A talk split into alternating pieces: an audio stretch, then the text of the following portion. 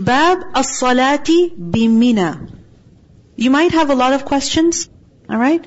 And it's good, keep thinking. But you see, it's like a jigsaw puzzle. Alright? You put one piece and you wonder what's gonna go here, and what about here, and what about there. Alright? Start putting in the pieces, and then by the time we complete the study of this book, inshallah, everything will fall in place. Okay? Inshallah. As-salati bimina. Prayer at Mina. Now, since the previous hadith was about Hajj, Imam Bukhari is further clarifying about shortening the prayer during Hajj. Okay? Because of course at Hajj you will go to Mina. So during the three days in Mina, what do you do? You shorten the prayer. What's the proof of that? حدثنا مسدد قال حدثنا يحيى عن عبيد الله قال أخبرني نافع عن عبد الله رضي الله عنه. Which Abdullah رضي الله عنه is this? Look at the names. قال أخبرني نافع عن عبد الله رضي الله عنه. Abdullah bin Umar. How? Of course, even Ibn Abbas and Ibn Mas'ud would be radiallahu anhu. Because who is narrating the hadith from Abdullah? Nafi'. And Nafi' was the freed slave of Abdullah bin Umar radiallahu anhu. And Imam Nafi', he was very skilled in the sense that he could make lots of things and do lots of things. But Abdullah bin Umar recognized his ability to learn. And it is said that Abdullah bin Umar actually chained him up, like locked him up. That you can't do anything, go anywhere, you just sit and study. You just sit and study. You just sit and learn. And he became the teacher of Imam Malik. Imam Malik is a student of Nafi'. And Nafi' is a student of Abdullah ibn Umar radiallahu anhu. And in fact, when you have these three narrators, where the hadith is coming from Abdullah bin Umar, to Nafi', to Imam Malik.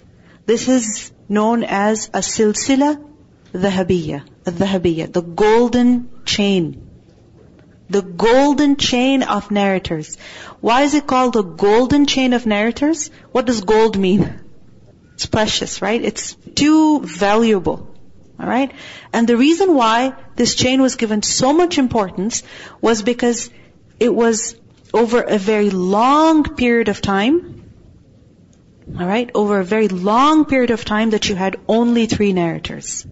Because usually, if it's over a hundred years, then you would need at least four or five narrators. But this is a very long period of time and you have only three narrators. Anyway, Abdullah bin Umar radiallahu anhu, he said, قال صليت مع النبي صلى الله عليه وسلم بمنا ركعتين. He said, I performed two rak'ah with the Prophet ﷺ, where? At Mina. So during Hajj. وَأَبِي بَكْرٍ And also with Abu Bakr. Meaning when Abu Bakr was the Khalifa, and I went for Hajj with him, at Mina, Abu Bakr led how many rak'ah? Two. Meaning he shortened the prayer wa Umar and also Umar. After Abu Bakr, when Umar became the Khalifa, same thing. Umar led the people in two rak'ah. Why? Because he was shortening the prayer. Wa ma'a Uthmana and also with Uthman radiallahu anhu. But when? Sadran min imaratihi at the beginning of his leadership. Summa atammaha, then later he would complete it. So what do we see over here? The Prophet ﷺ, Abu Bakr radiallahu anhu, Umar radiallahu anhu, at Mina, what did they do? Shorten the prayer. Uthman radiallahu anhu, when he became the Khalifa, at the beginning of his Khilafah, what would he do? Shorten the prayer. However, later on in his Khilafah, he would perform the full prayer at Mina also. Now you might wonder what's going on here.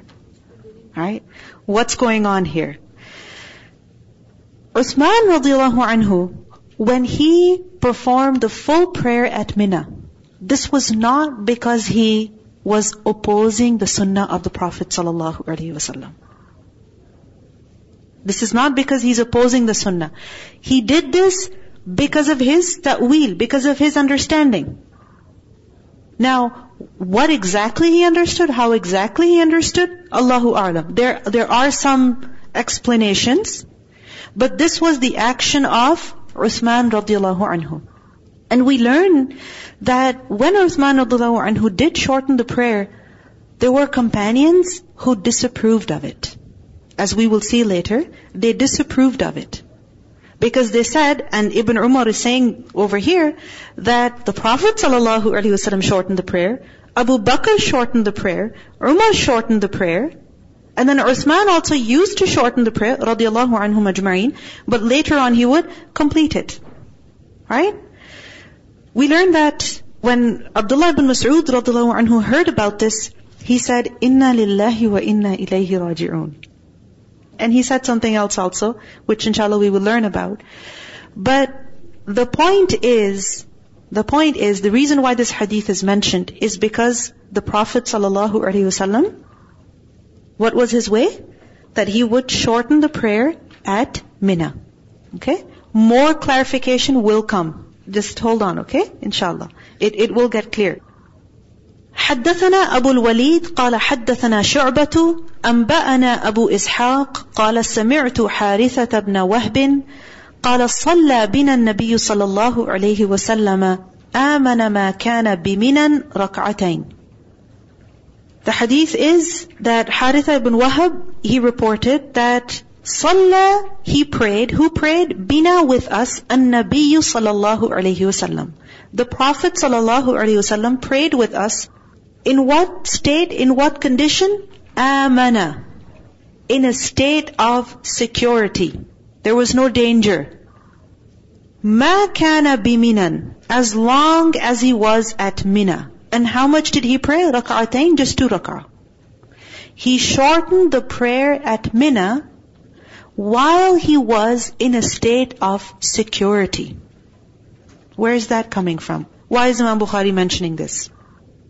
By the way, this is of course at Hajjatul Wada, the farewell pilgrimage, because that's the reason why the Prophet ﷺ would be at Mina.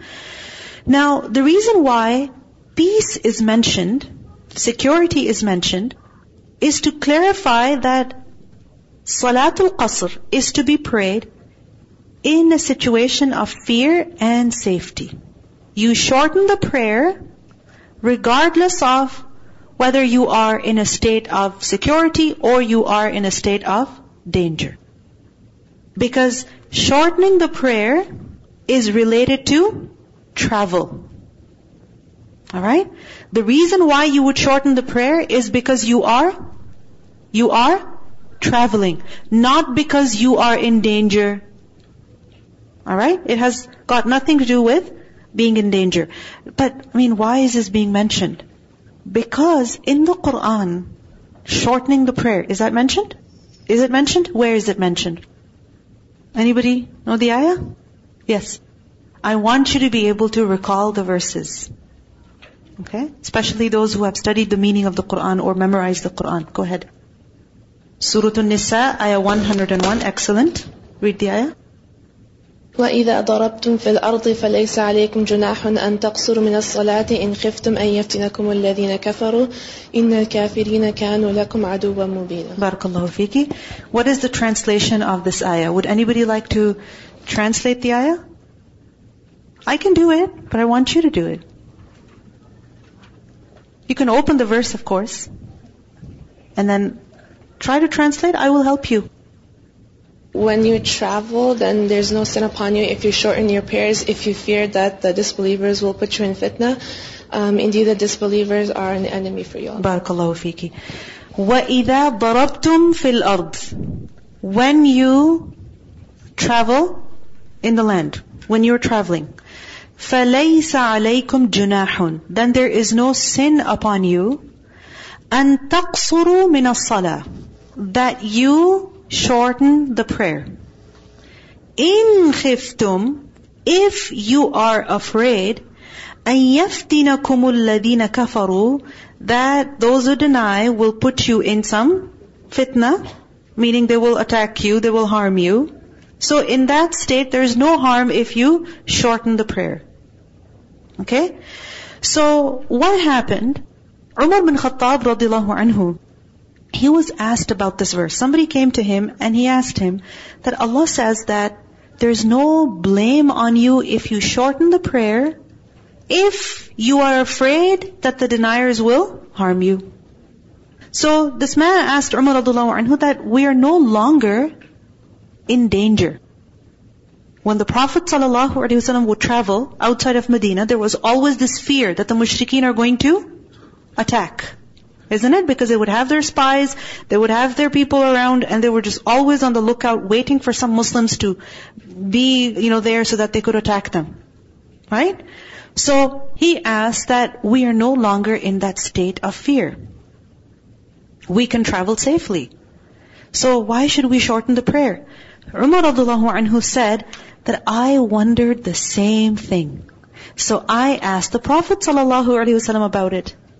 And he said that sadaqatun tasaddaq Allahu biha alaykum.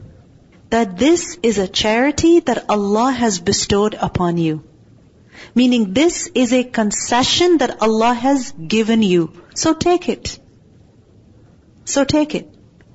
What this means is that yes, there was a time when Muslims traveled, they were afraid, they were in danger. Alright? And yes, now they are safe. But regardless, back then and even now, shortening the prayer is a concession from Allah. Correct? So when it's a concession from Allah, a gift from Allah, then Allah wants you to take it. This is a hadith from At-Tirmidhi. There is another narration in which somebody asked Ibn Umar about the same thing. The Quran says this, so why are we shortening the prayer when we are at peace? When there's no risk, there's no danger, no threat. So Ibn Umar anhu said, O son of my brother, verily the Prophet ﷺ came to us when we were misguided. So he taught us. And among what he taught us was that Allah has ordered us to pray two rak'ah while traveling. How did Ibn Umar explain this? This is what the Prophet ﷺ told us to do. So remember this one important rule, which is that anything that we follow in our religion, we have to look at what the Quran says, and we also have to look at what the Prophet ﷺ did. If we limit ourselves to just one text or one proof or one statement, alright, that is going to give us an incomplete understanding. Alright? So when you look at the text of the Quran and you look at the different ahadith, what do you learn? That shortening the prayer is because of travel, not because of danger, threat, or anything like that. Okay? Is this point clear? حدثنا قتيبة قال حدثنا عبد الواحد عن الأعمش قال حدثنا إبراهيم قال سمعت عبد الرحمن بن يزيد يقول صلى بنا عثمان بن عفان رضي الله عنه بمنى أربع ركعات. فقيل ذلك لعبد الله بن مسعود رضي الله عنه فاسترجع ثم قال صليت مع رسول الله صلى الله عليه وسلم بمنى ركعتين وصليت مع أبي بكر رضي الله عنه بمنى ركعتين وصليت مع عمر بن الخطاب رضي الله عنه بمنى ركعتين فليت حظي من اربع ركعات ركعتان متقبلتان When I read the Arabic text, I want you to follow along. Okay? Don't look here and there. Look at the text, follow along with either your pencil or your finger, because part of developing fluency in reading is also listening. Alright? When you listen, then you become more fluent in your reading. What do we see in this hadith? Abdurrahman bin Yazid is saying that صلى بنا عثمان بن عفان. Uthman radiallahu anhu, this is the third Khalifa, he prayed with us biminan at Mina arba'a raka'at, four raka'at. At Mina, he prayed how many? Four. He led people in prayer, four. Instead of, instead of two. Right? Because technically from the previous ahadith, what do we learn? That the Prophet ﷺ would shorten the prayer. Alright? So Uthman radiallahu anhu did not shorten the prayer. So فَقِيلَ ذَلِكَ لِعَبْدِ اللَّهِ بْنِ مَسْعُودٍ رَضِيَ اللَّهُ عَنْهُ Abdullah ibn Mas'ud was informed about this. Typical. Right? Somebody does something, and then all of a sudden everybody's talking about it. And they go to people of knowledge and they say, did you hear? Did you know? He did this? He said this? So and so scholar said this? Right? And usually what happens? It's taken out of context. Right? But anyway, what happened over here, people came to Abdullah bin Mas'ud and they also told him. Abdullah bin Mas'ud, what is his reaction? فَاسْتَرْجَعَ What does that mean? Think, think. Good, good. Istarja'a. Rujur is to return. Okay. Rujur is to return. But there is a statement in which we mention rujur to Allah. A statement that we say when we experience some loss or some sadness. Go ahead. Inna lillahi wa inna ilayhi raji'un. Alright? To say inna lillahi wa inna ilayhi raji'un is to istarja. Alright? Istirja is to say inna lillahi wa inna ilayhi raji'un. This is similar to halala. What does halala mean? Tahleel. What does tahleel mean? To say la ilaha illallah. Tasbih. What does tasbih mean? To say subhanallah. Tahmeed. What does tahmeed mean? To say alhamdulillah. So istirja is to say Inna lillahi wa inna ilayhi raji'un. Isn't Arabic beautiful? Isn't it? So easy. Anyway, فاسترجع. He said, Inna lillahi wa inna ilayhi raji'un. ثم قال, then he said, صليت مع رسول الله صلى الله عليه وسلم بمنى ركعتين. I performed two rak'ah with the Prophet صلى الله عليه وسلم at Mina. وصليت مع أبي بكر رضي الله عنه بمنى ركعتين. And I prayed two rak'ah with Abu Bakr at Mina. وصليت مع عمر بن الخطاب رضي الله عنه بمنى ركعتين. And I performed two rak'ah at Mina with Umar bin Khattab. This is what the previous Khalifas did. This is what the Prophet ﷺ did. فَلَيْتَ So I wish, حظي, that my share min arba'i raka'at from these four rak'ah would be how much? Raka'atan, only two rak'ah that are mutaqabbalatan, that are accepted. What is he saying? That I wish that only two of the four rak'ah I performed are accepted. Because what did he do at this point? When Uthman radiallahu anhu is leading the prayer now. And if Ibn Mas'ud is praying behind him, and he's praying four rak'ah, what is Ibn Mas'ud wishing for? That only two are written. Why is he saying that? Because he wants to do what the Prophet ﷺ did. That's what he wants.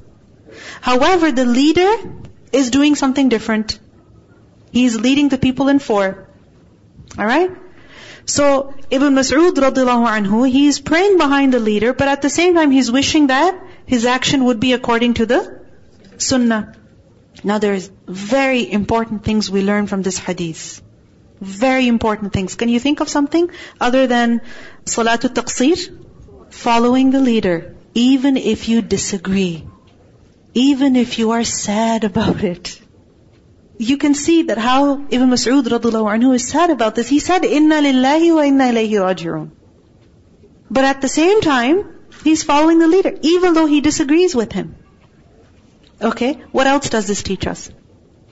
Yes, that when it comes to prayer, you follow the imam. And if the imam, let's say if the imam is making a mistake and you tell him, right? Man says subhanallah, woman will clap from way behind, and the imam doesn't get it, you're not gonna stop following the imam. Okay?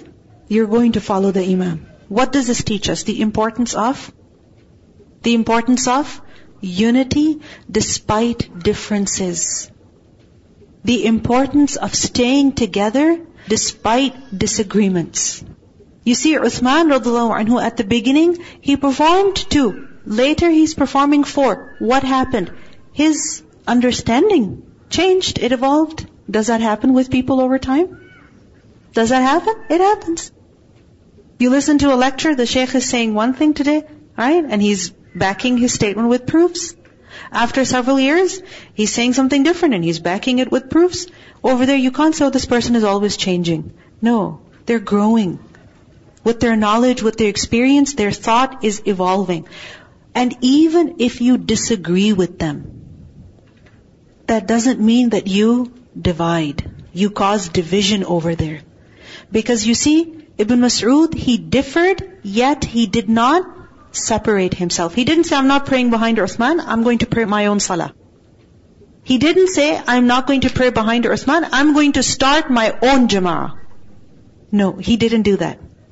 He just wished, ليت ليت حظي من أربع ركعات ركعتان متقبلتان.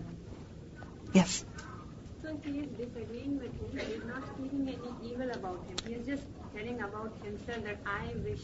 Yes, very true. And this is also very important that even though Ibn Mas'ud is disagreeing with Uthman radiallahu anhu, clear disagreement, but he is not speaking against Uthman radiallahu anhu. Right? He's not creating a problem, division. No. However, he is clarifying the matter according to his knowledge. Because that is the responsibility of the people of knowledge. Because when he is asked about it, when people are coming to him, talking to him about this issue, he's not pretending like nothing happened. No.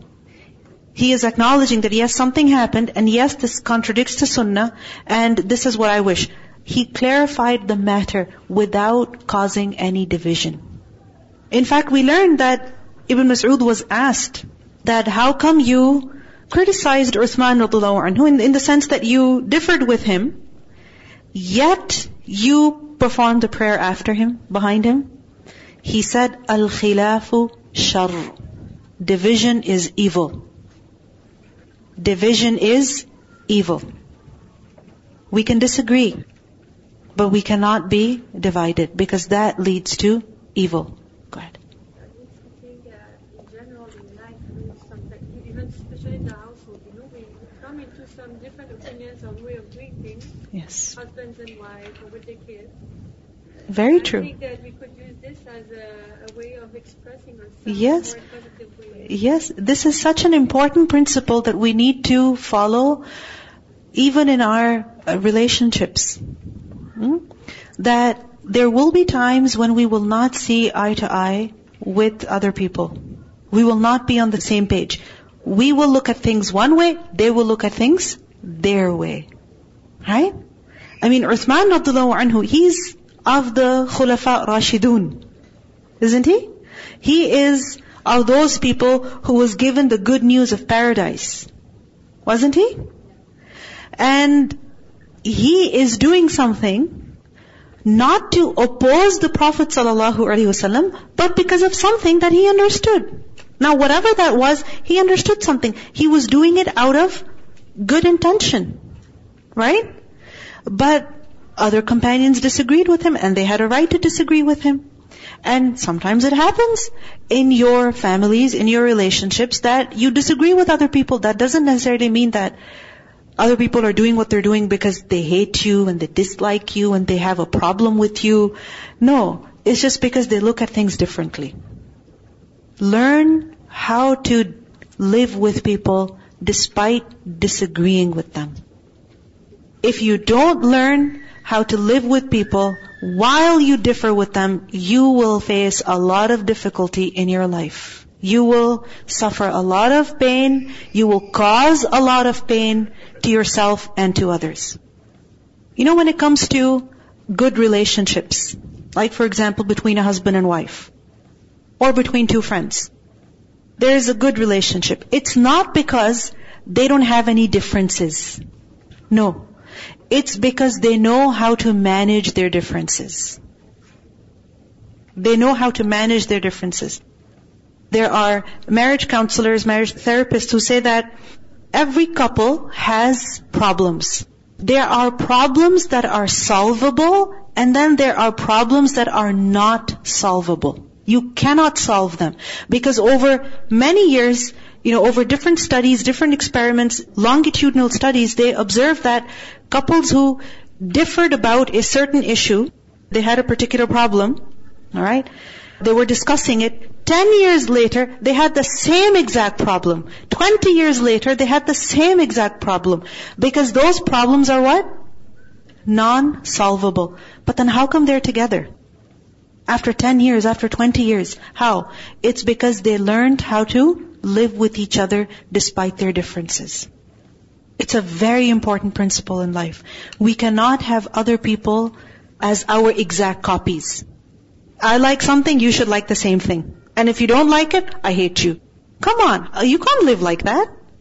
People are different. Everyone has their own nature, their own likings, their own preferences, and we can't change people.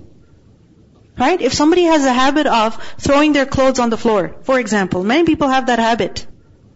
They had that habit when they were five, when they were three.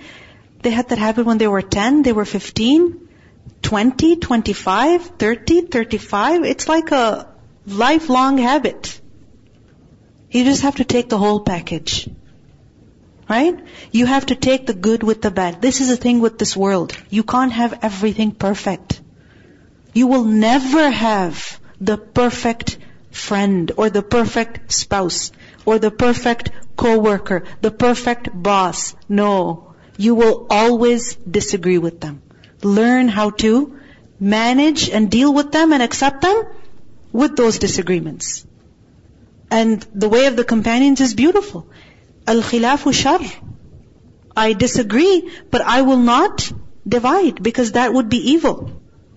Anyway, what this hadith also proves to us regarding salatul taqseer is that shortening the prayer is not mandatory. Shortening the prayer is not mandatory. Are like, what do you mean? Because if it was mandatory, would Ibn Mas'ud pray behind Uthman anhu? Four rak'ah, would he do that? No, he wouldn't. And if he had to, then what would he do later? He would, what would he do? He would repeat the prayer because he would consider that to be invalid. You understand? So what does this mean? This means that let's say you're traveling. Let's say you're in the plane. And you're supposed to shorten the prayer. And you started your dhuhr.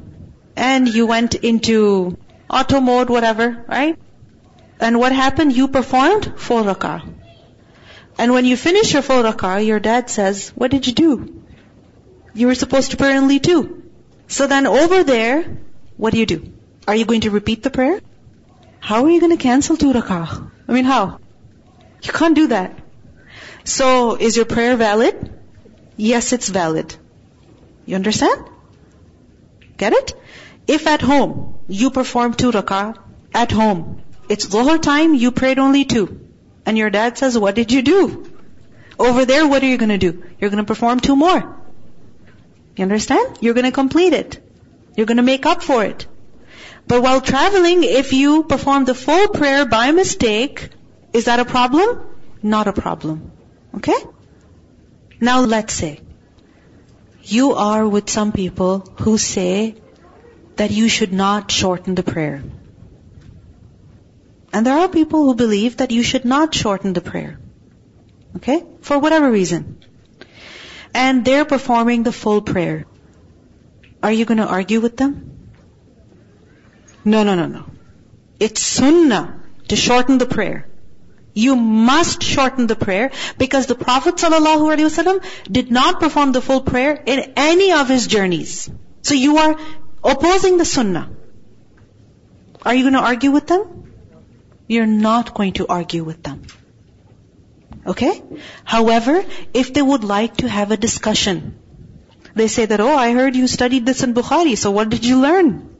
Share some knowledge with us. Let's have a discussion. Are you going to have a good discussion with them? Can you have a discussion? Yes, you can. But are you going to criticize someone and attack someone and argue with them just because they're performing the full prayer? Are you going to do that? No, you're not going to do that. Alright? Because Ibn Mas'ud radiallahu anhu did not do it. When you study the hadith, it really makes you a more tolerant person. More tolerant. And more open-minded. Otherwise you become very rigid and fixed in your ways and You cannot accept differences. Anyway, so from this hadith we learn that shortening the prayer is not wajib. However, it is sunnah mu'akkada. Why? Because of the reasons that I mentioned to you before.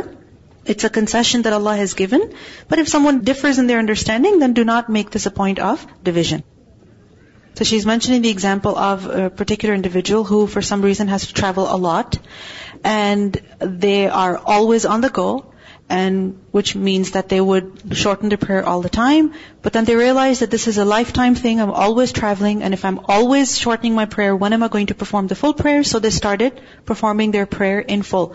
Now here, here, are you going to argue with them? You're not going to argue with them. However, if somebody else who's in the same position decides to continue to shorten their prayers, are you going to criticize them? No, you're not going to criticize them either. Alright? I mean, a person has the choice because technically they're traveling. Even if they work as a pilot or as an air hostess or whatever. They're traveling, they're traveling. And they have this allowance and they can take it. If you think about it, why is this allowance given? Why is it given? Our deen is an easy deen. It's practical. And our Lord is a merciful Lord. And you know that when you're traveling, when you're not at home, things are different. Isn't it? Things are different. You know, when you're living out of a suitcase, right? When you have all your toiletries in a toiletry bag, right? When you have your laundry in a plastic bag, right? And you're wearing the same pair of shoes for like 10 days, you know, it gets uncomfortable. And when you're traveling, you're not in one place. You're constantly on the go. So, shortening the prayer is a gift, is an allowance that Allah has given out of His mercy, so we should accept it happily.